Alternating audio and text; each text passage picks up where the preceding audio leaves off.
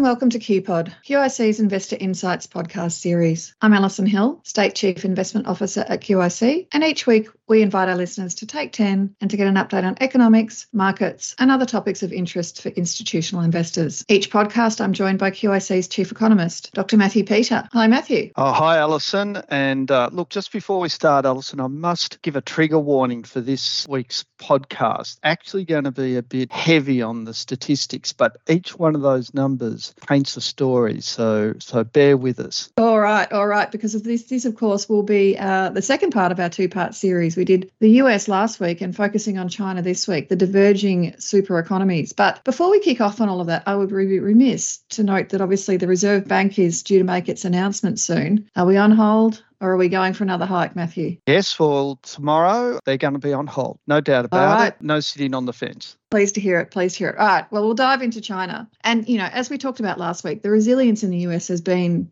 quite remarkable. And I think probably a lot more than most people expected, it, certainly from my perspective. But the real contrasting with what we're seeing in China with just a continual series of soft economic releases, whether it's employment, uh, GDP growth, consumption, sort of the list goes on. And then you also overlay that with some other things like the corporate failures. You know, we've had Evergrande, uh, Country Garden, you know, both in the property sector, of course, which has been in the media quite a lot. But it'd be really great to get a snapshot from you, with a, lot, potentially even with a lot of statistics, uh, as to where the Chinese economy is at. Yes, well, Allison, it's weak and deteriorating, uh, not to put a finer point on it. Look, everywhere you look in that economy, the data show decline. Of course, the biggest risk factor, which you alluded to there, of course, is the property market. And, you know, look at property sales and property starts, they're plumbing new lows.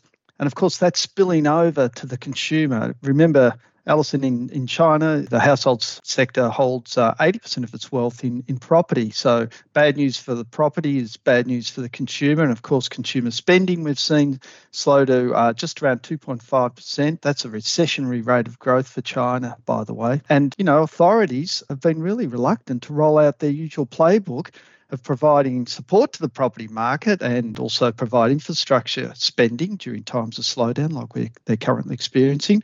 And so, as a consequence of that, investment spending, which is sort of tied to those two things, has also slowed. And to top it all off, as global trade is slowing, uh, China exports are also taking a hit. Look, certainly a lot of areas to watch in the economy. But in line with that, there's been a lot of discussions and expectation that the Chinese government will come out and provide more stimulus. And I guess in some senses it has. There has been a, a raft of measures, but a lot of them have been quite small. So things like various interbank short-term and medium-term lending rates have been cut. They cut the uh, the stamp duty on share purchases uh, last week, and some changes to mortgage policy setting for first home mm. owners.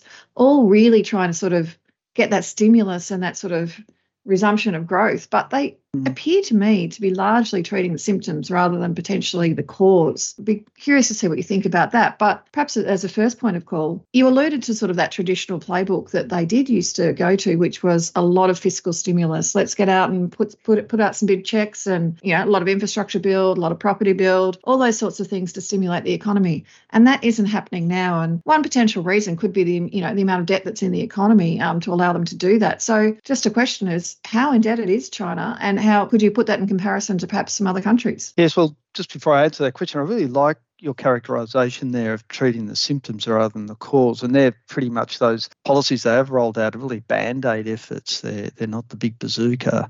And you're also you know, getting to the cause. And that cause, really, which is more systemic, is the level of indebtedness. So, in answer to your question, and that's a bit of a tricky question in the case of China about how big the debt is, because, you know, like, can you uh, believe Chinese data? Nonetheless, according to the Bank of International Settlements data, its total debt currently is about an, an eye watering 300% of its GDP. Wow. Now, yes, while that sounds enormous, doesn't it, of course?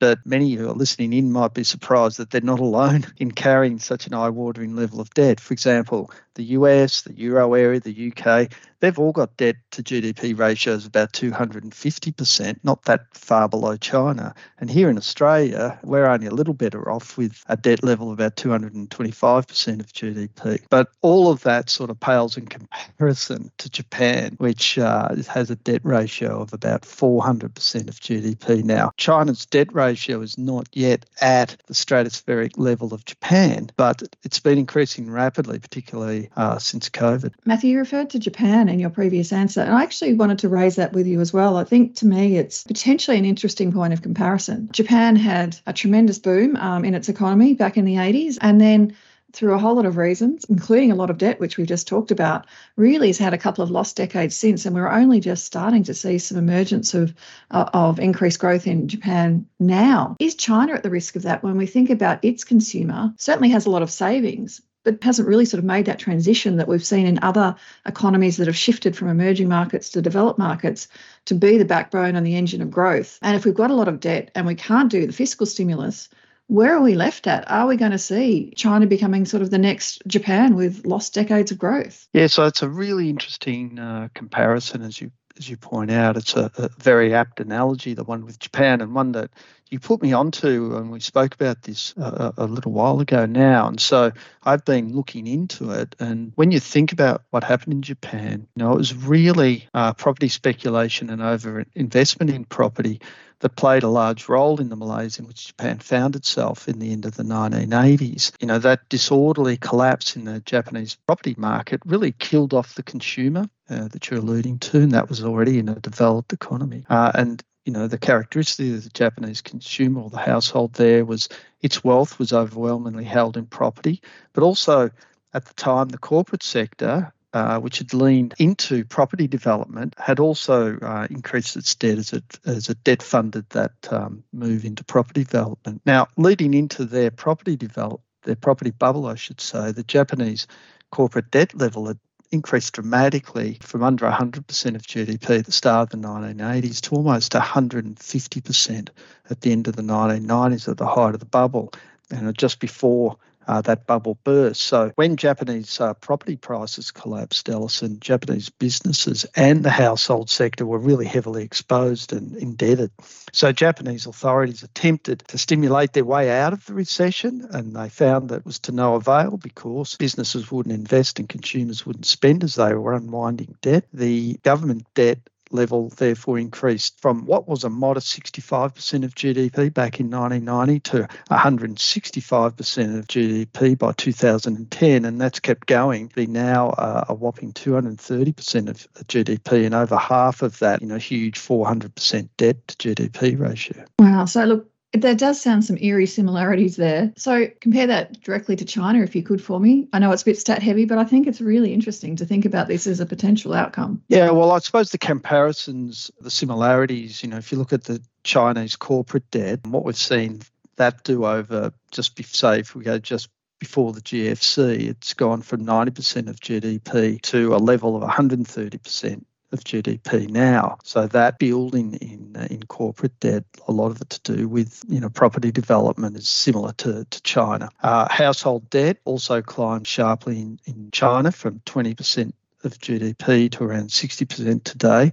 And for as you say, a developing economy, that's a fairly high level of debt for the household sector to carry. And of course, that is also related to the property sector. And government debt has also risen from also what was a modest 35% of GDP to 70% of GDP. That's not a high level in comparison to many other developed economies, but for um, developing economies, again, it's getting high. Now, if the Chinese allow, were to allow a disorderly collapse of the property market a la Japan, with the economy so exposed to the property sector, they may find, like Japan, that any amount of fiscal stimulus does little to really arrest the slide that would uh, occur in the economy. And they could find their debt burden, if they did attempt that stimulus, to accelerate to uh, you know Japan's level of 400% of GDP and end up spending more than a decade then trying to unwind the debt overhang. Hence, Chinese authorities, I think, are trying to unwind the property overhang currently in an orderly manner. So Allison, no playbook, uh, no uh, stimulus to property, no stimulus to infrastructure. And as a consequence, I think they'll suffer a reduced economic growth rate in the process, but not a deep recession and not a lost decade of growth. Yeah, it, very interesting and really challenging for them because, in a contrasting perspective, you know, having that property sector unwind so slowly does create sort of that drag for a very long period, though. So, you know, either way, it's a challenge for them. Matthew, just wanted to bring us back home, really. China is clearly a very important trading partner for the Australian economy. You know, so many of our sectors are heavily reliant on China, you know, of course, resources, but other things like education, for example, are very important, not to mention the Australian dollar, which is obviously very heavily impacted by the outlook for China. So, with this sort of, I guess, as you say, south and heading south analogy at the, at the start of the podcast, what do you see the impact of this on Australia being? Yeah, well, as you say, given our exposure to China uh, as a trading partner, a disorderly collapse in the Chinese property market would be absolutely disastrous, I think, for our economy. We absolutely need China to solve its property market problems in an orderly fashion. Now, this, unfortunately, I think will mean that uh, China economic growth, as we just discussed, will be lower than it may well have been had the problem been addressed earlier. You know, you look at what China's authorities have been doing over the last decade, they've been progressively ratcheting down their growth targets from 8% a decade ago to 5% currently. Um, that's been largely in response to population aging and as they've been attempting to move away from that investment and export led growth model. Now, though, they have to factor in the need to address the property market and debt overhangs. And I think you'll see further downgrades in uh, Chinese government growth targets. Now, of course, slower China growth will lead to a fall in demand for our resource exports in particular. And what that's going to do, Allison, is going to absolutely increase the imperative on us to transition A to other sources of exports and B, to other destinations for those ex- exports other than China. Indeed. Well, Matthew, really interesting discussion this morning. Thank you for joining me today, and also thanks to our listeners. I do also want to wish you, Matthew, a very happy break. Uh, you're heading off overseas for a couple of weeks on a well deserved rest. So I'll have some guest co hosts over the next couple of weeks, and uh, Beverly Morris from our Liquid Markets Group will be joining me next week. But, Matthew, enjoy your break, and thanks to our listeners for taking 10.